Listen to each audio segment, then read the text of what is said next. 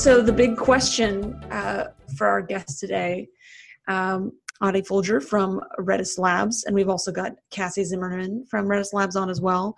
Big question is about what's different about data as you modernize, thinking kind of modernizing monoliths to microservices, uh, but what's what's different as you kind of get into the data layer uh, obviously like all the the sort of the 12 factor principles don't really apply and so you know what do you do yeah. different? What what are the challenges that are different? What are the goals? Like the kind of why are you doing it at all?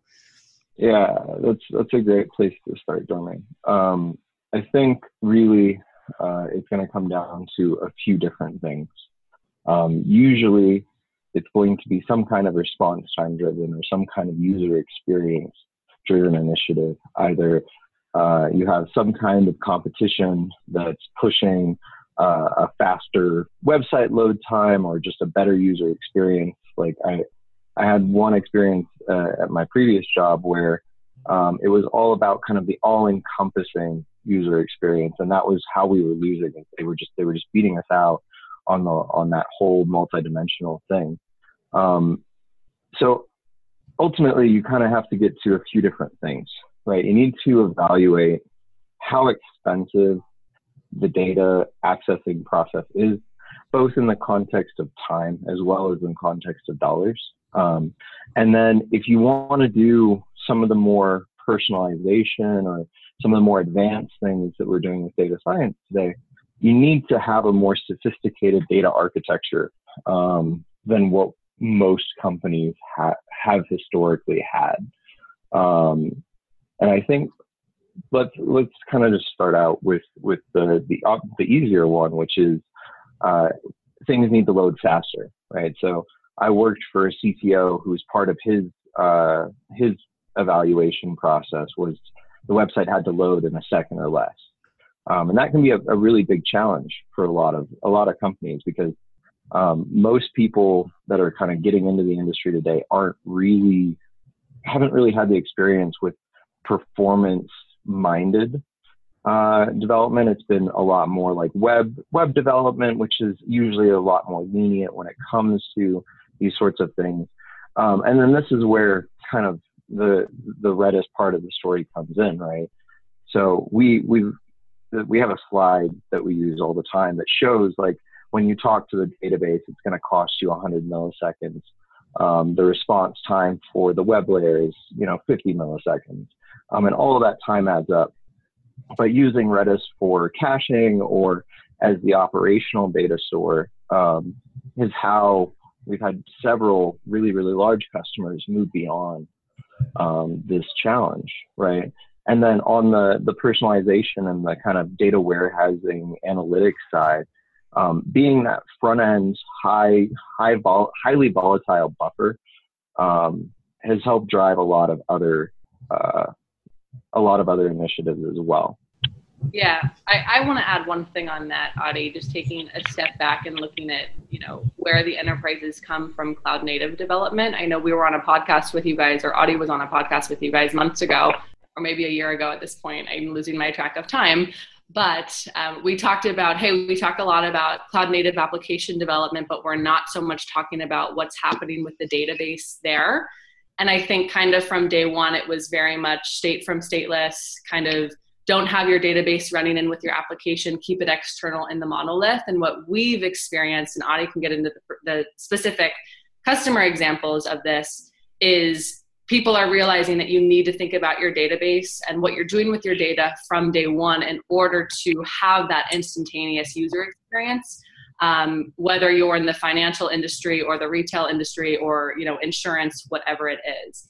But being able to say hey we're not just going to keep our database in the back end in the database or excuse me in the um, in the basement somewhere but we need something more flexible that can react in real time. And a lot of that comes from tools like redis that can be implemented as you know a cache for your microservices architecture um, or you know other NoSQL more flexible databases like MongoDB or um, you know MySQL and things of that sort. So kind of taking you know application development and, and cloud native um, uh, you know features and, and functionality or you know, I, guess that's the right word, um, but also thinking about what tools you need from the database perspective in order to get you there so that your applications are running the way that they should. So uh, there's a couple couple questions. So if we look at things like Adi, you mentioned solving for faster load times is something that's different about uh, how you deal with data as you modernize. So, are you saying that folks have had that kind of problem solved before, like as a in the in a monolith world, they sort of had that solved, but by modernizing, no. they reintroduce it? Like, why is this something that's different for modernizing no. as opposed to just hasn't making sure you have faster load times been a problem for as long as like internet commerce has been something making. yeah like the, that, that's stuff. been yeah. actually I mean um, part of your business well I, I think I think there's a there's two parts to that answer. One is um, certain really big websites, the the Facebooks, the Googles of the world, have kind of set the standard for this performance. Um, and modern broadband internet is still kind of relatively new if we think about it in the grand scheme of things. Like, yes, we, we've had we've had internet, we've had fast internet for a while, but um, the whole notion of it has to be there now, right? Now, now, now. That's that's a little bit more kind of you know post 2010.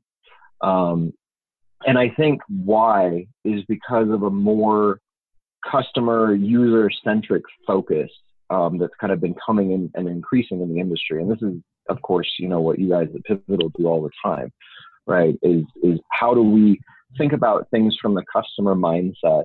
Um, and and the customers don't want to wait. And so when you have competition or you have uh, a standard out there of hey, this is expected to load this quickly, and I shouldn't have to wait for my data or for my experience, whatever that might be.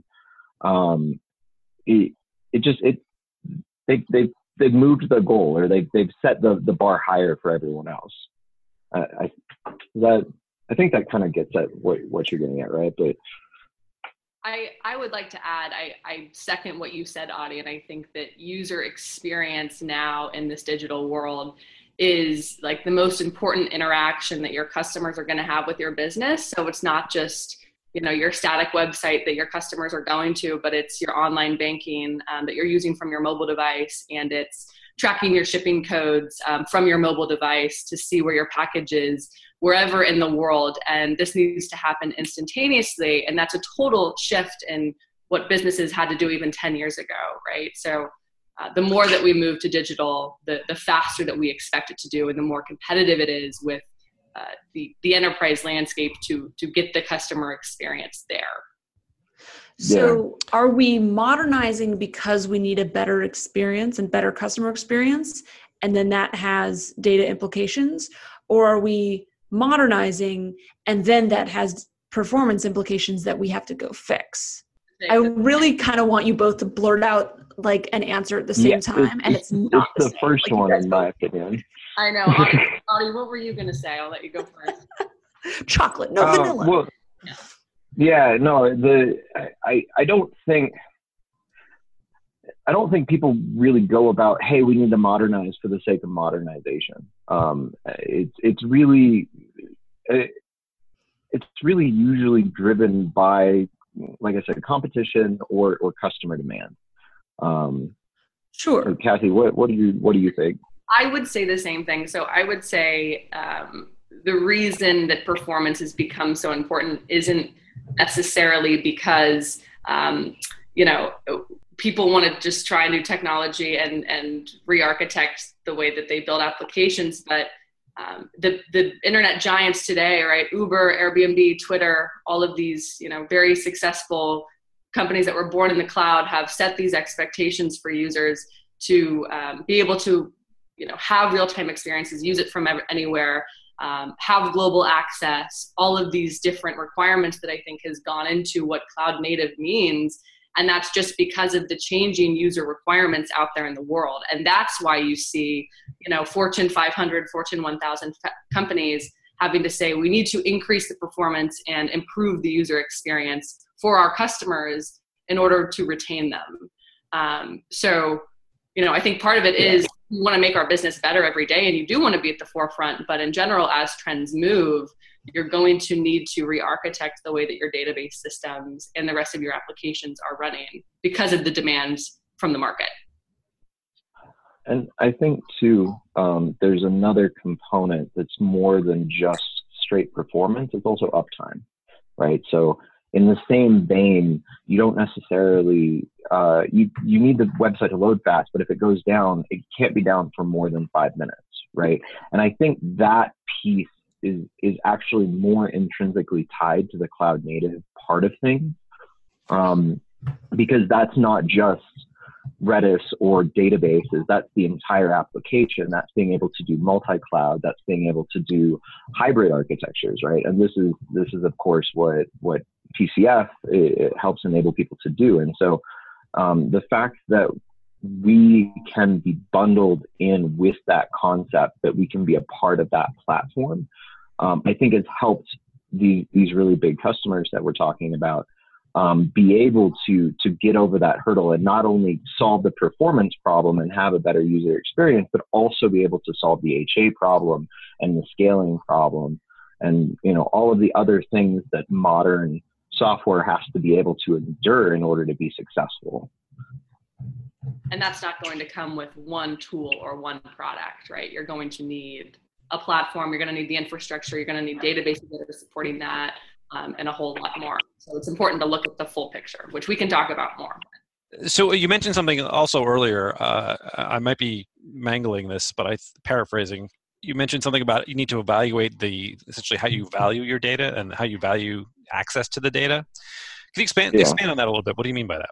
I heard some statistics recently that we're we're creating like uh, you know some some ridiculously large amount of data every day, um, and and more and more importantly, especially if you look at kind of the the bigger conversation that we have going on in, in the U.S. and the rest of the world about uh, how how much our data uh, is is valuable, right? So how we have all these big companies who are making a lot of money off of, of things that people are willing to give off for free. So um, let's let's kind of take that concept and look at it through an enterprise lens, right? You can you can generate all the data in the world, but if you don't know how to use it, if you don't know how to manage it, if you don't know how to serve it, um, it's really just bits sitting on a hard drive somewhere, right? Um, and I think there's a there's a few different dimensions to that. Um, one is how does it fit into the nature of your product, right? So, um, in in the the company that I that was acquired by NBCU that I worked for, um, a big part of that was the database of all the movie information that we had gathered and all of the the like low level tagging and um, kind of the, the level of granularity that we were able to provide to that um, was, was a big part of the value. Um, and that that was sitting in a SQL database, and we figured out how to how to leverage it um, to ultimately drive things like SEO and and and ultimately back to that user experience that is kind of the the key theme here. Um, but where kind of the next phase of that thought is um, the larger translytical conversation, which is what we were having, you know, when I was on y'all's podcast last year, um, around how do we get data out of the production system? How do we use things like machine learning to provide insights, um, and then ultimately make that data more valuable? And I don't think genuinely um, that most most companies are really there yet. I think they've kind of, over the course of the last few years, kind of gotten a hint or a sniff that that's, that's a thing that they need to do. Um, I don't think most of them know how to do it. Um, but, but for example, kind of the, the tracking, the, the, the tracking example that Cassie cited before, that's a, that's a place where it works really, really well, right? So like, if I can get a text message on a phone within seconds that my package is delivered, that's improving my life right? Um, and and that's understanding the value of that little piece of data to that user. And that's just a very small example of what I think we should, well, we will see uh, more and more of going forward as companies continue to modernize.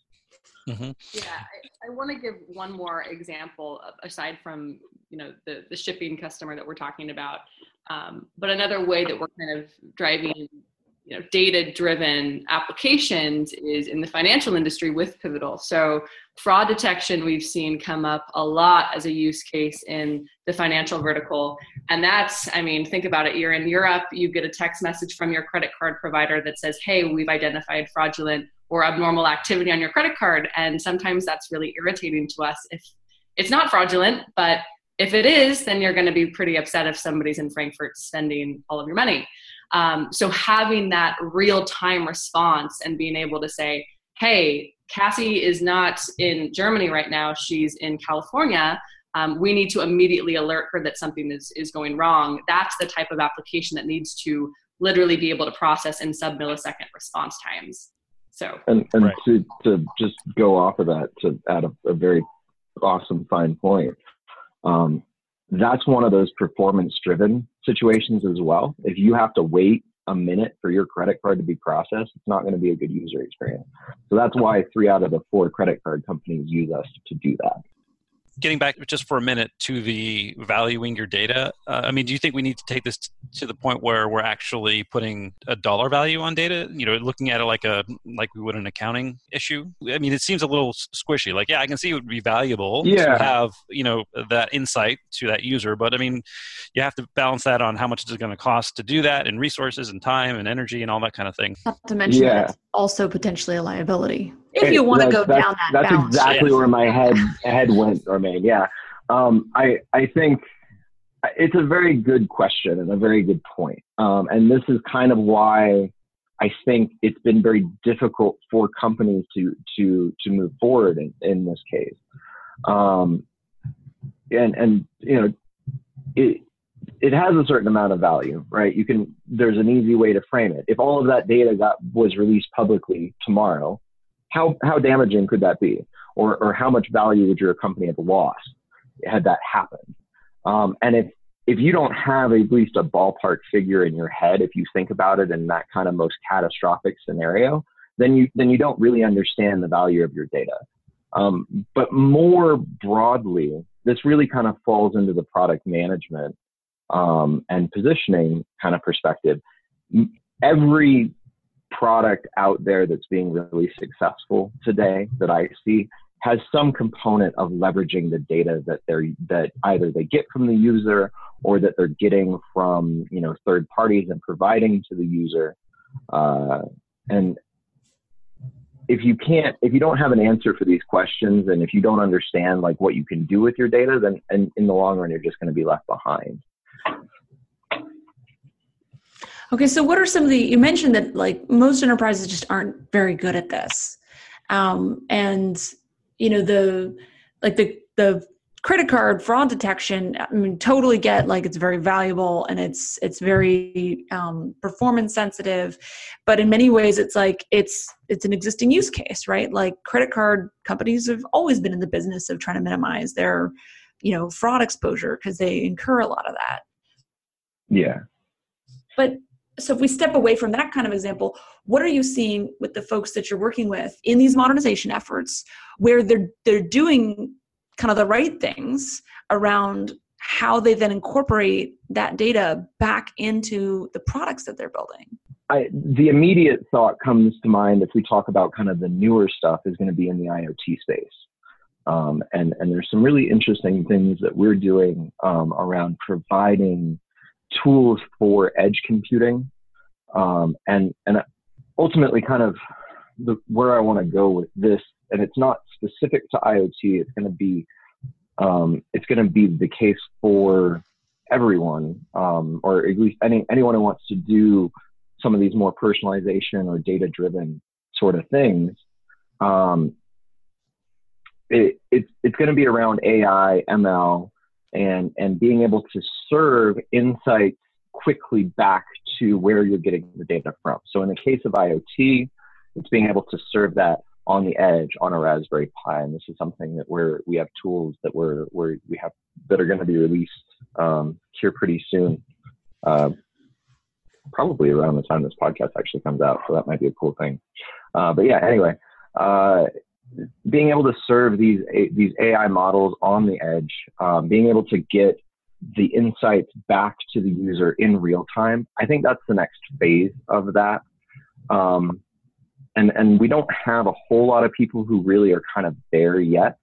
Um, so being able to, in the short term, or, or bridging that gap is is just starting to understand what kinds of insights could you get out of your data, right? So for example, um, going back to kind of that movie data uh, that I was talking about, being able to do recommendations with that, being able to do something similar to like what you see on all of the video on demand services of hey uh, you like this movie, so therefore you might like this movie. How how could you do something like that with your customer data, right? And and maybe that fits in your business world, and maybe it doesn't. Um, but that those are the kinds of questions and, and the things that like data scientists are really kind of getting paid all those great dollars to be able to figure out. Yeah, I think that's a great point, Adi. And I, to your point, Dormain, in the financial vertical, fraud detection will always be a top use case right but as we're getting into these entirely new industries and working with use cases that we've never seen before the business values that they're going to get out of that are still kind of unknown right they don't have personal profiles for all of their users and um, you know what Cassie does on a day-to-day basis on her credit card and how to identify fraud with an IoT company um, you're going to be tracking millions and millions of devices globally um, and, and using that for a totally different outcome. So I don't know if we're there yet and we've been able to see that in a real life scenario, but we're at least having really interesting conversations when it comes to the IoT, IoT space um, and really even other use cases in the financial vertical as well and retail when it comes to recommendations. Um, well, I guess just to like tie kind of to tie this all back to the modernization efforts, right? That was the the question at hand. Um, and so, you know, Cassie, you had some really interesting points about, you know, geodistribution, uh, both from a governance and compliance perspective, but this is also something that you know folks as they modernize are also taking into consideration is you know how are we we're now moving away from a monolith we're going to have much more distributed applications we can potentially um, run this across multiple clouds. We can run it in you know multiple geographies and serve users uh, globally in a more um, you know you can folks can get a more low latency experience if they're they're actually accessing a um, instance of the application running much closer to them. So um, that kind of you know thinking about that the modernization work to go into that is that something that you're seeing a lot of folks as they modernize um, they're starting to think about that that geographic distribution yeah i mean i would i would argue that those geo distributed architectures are coming up more and more in our customer conversations and not just on the whiteboard when we're at their offices but in production as well um, and I'm sure that Adi will have some great points to make on this, but I think the work that we're doing pivotal in that space is especially interesting because PCF is providing kind of that horizontal layer so that you can run hybrid cloud and you can have different foundations globally. But aside from that, you also need a database that's going to be able to cross replicate, to be able to communicate uh, across the world um, in the same way that I guess PCF kind of is. And, and Redis Enterprise and Redis can provide that layer of data to run Redis clusters across the world and be able to replicate in either you know an active passive or an active active type of replication model. Um, and those requirements, I think, are coming up more and more with customers as they are expanding their global footprint from a data center perspective and understanding the value of hybrid cloud and diversifying what their infrastructure looks like. And data you know obviously will fall into that point at, at some point when you're looking at how you need to how you need to globally distribute your your databases as well. The concept of data governance across international borders is probably is the hardest part of all of this right so we have we have customers who can only host data in germany or data in france and, and there's a lot of requirements around that. And certain data can leave the country, and certain certain data can't.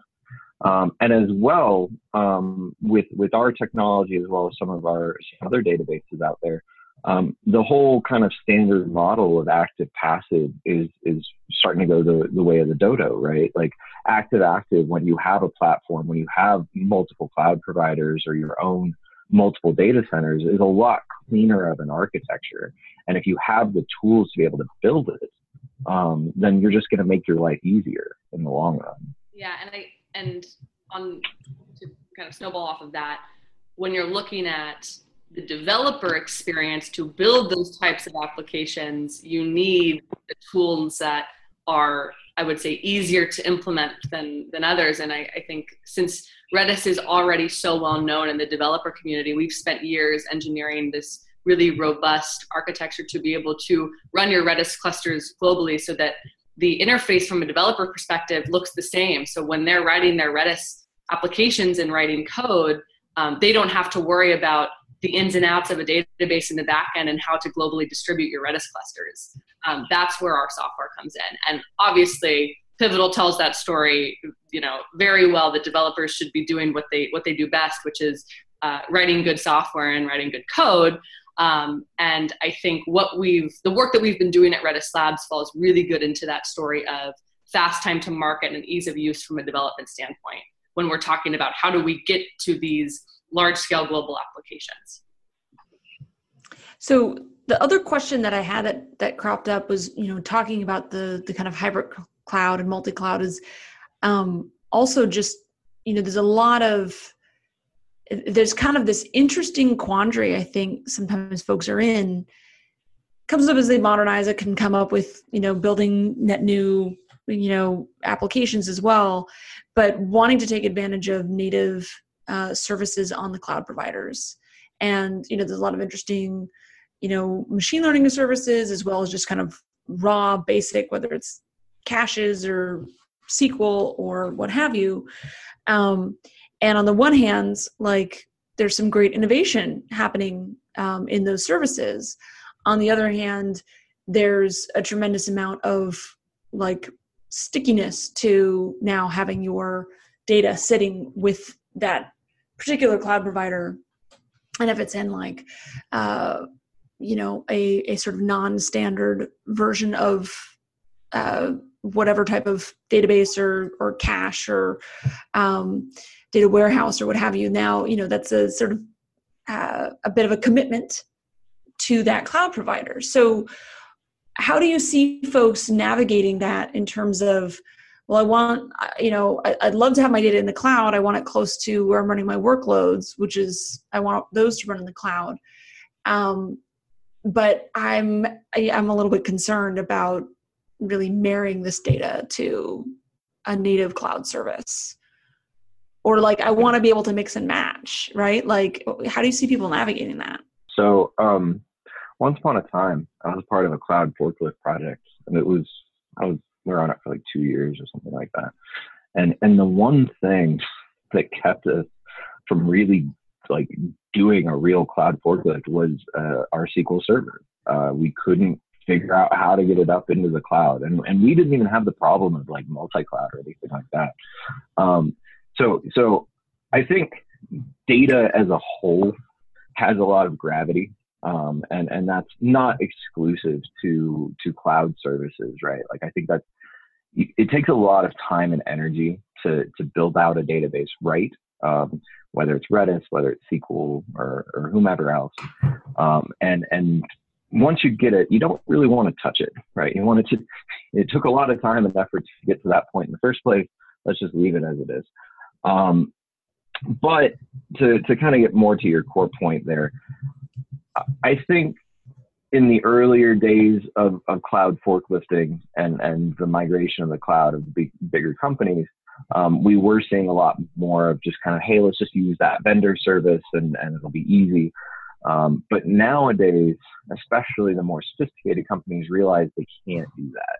Um, they can't really do vendor lock in to an individual cloud.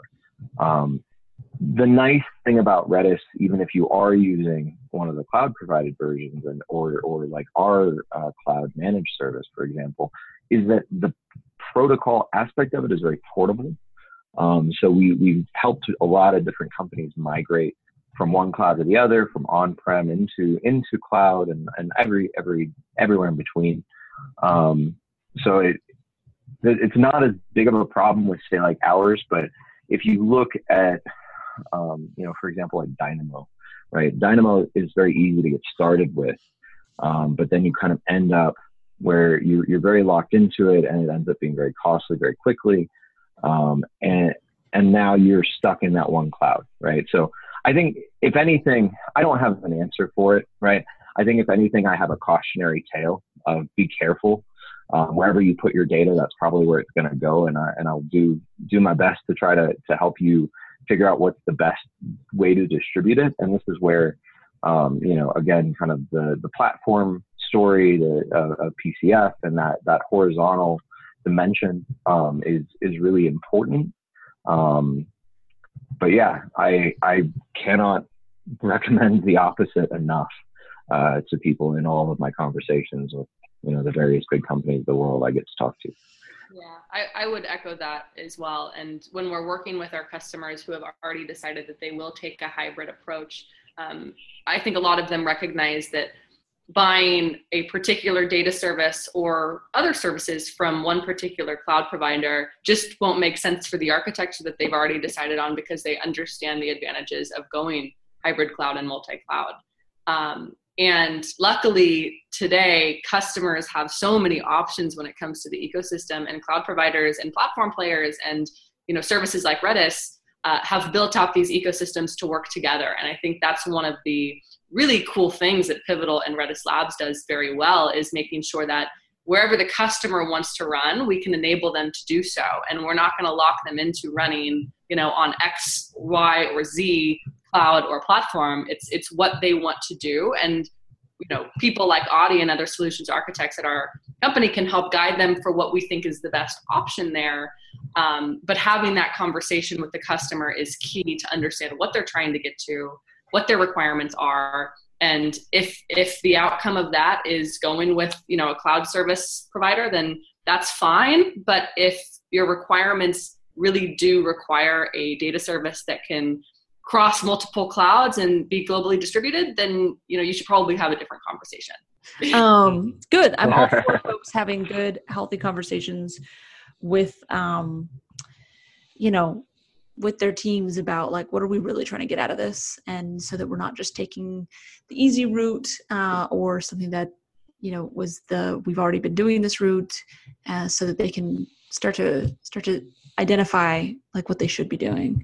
Um, so thanks so much for for joining. Uh, great to have you. And yeah. lots of great interesting stuff continuing to happen in the data world. Um, so talk to you next time. Thanks for having us